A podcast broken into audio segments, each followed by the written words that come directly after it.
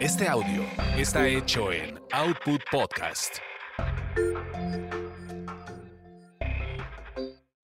Escuchas la resaca del gol con Roberto López Olvera.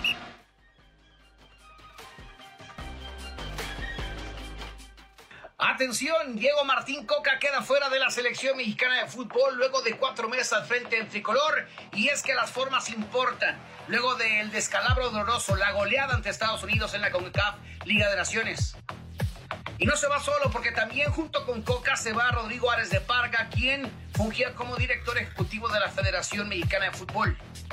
Juan Carlos Rodríguez, el actual presidente y comisionado de la Federación Mexicana de Fútbol, señaló que tiene que haber cambios importantes, ya que la elección de esta persona no fue la ideal y ahora el que queda como técnico interino y dirigirá la selección mexicana es el Jimmy Lozano.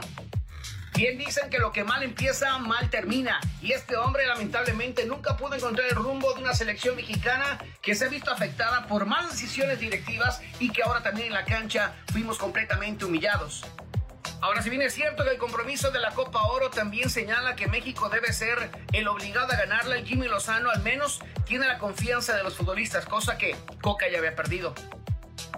Al menos empieza a ver la mano de la bomba Rodríguez, pero esperemos por fin, por fin se haga bien las cosas, ya que estamos hartos de que la selección mexicana simplemente sea un negocio y no algo deportivo. La afición está harta y la gallina de los huevos de oro parece ser que se ha cansado o está en época de extinción.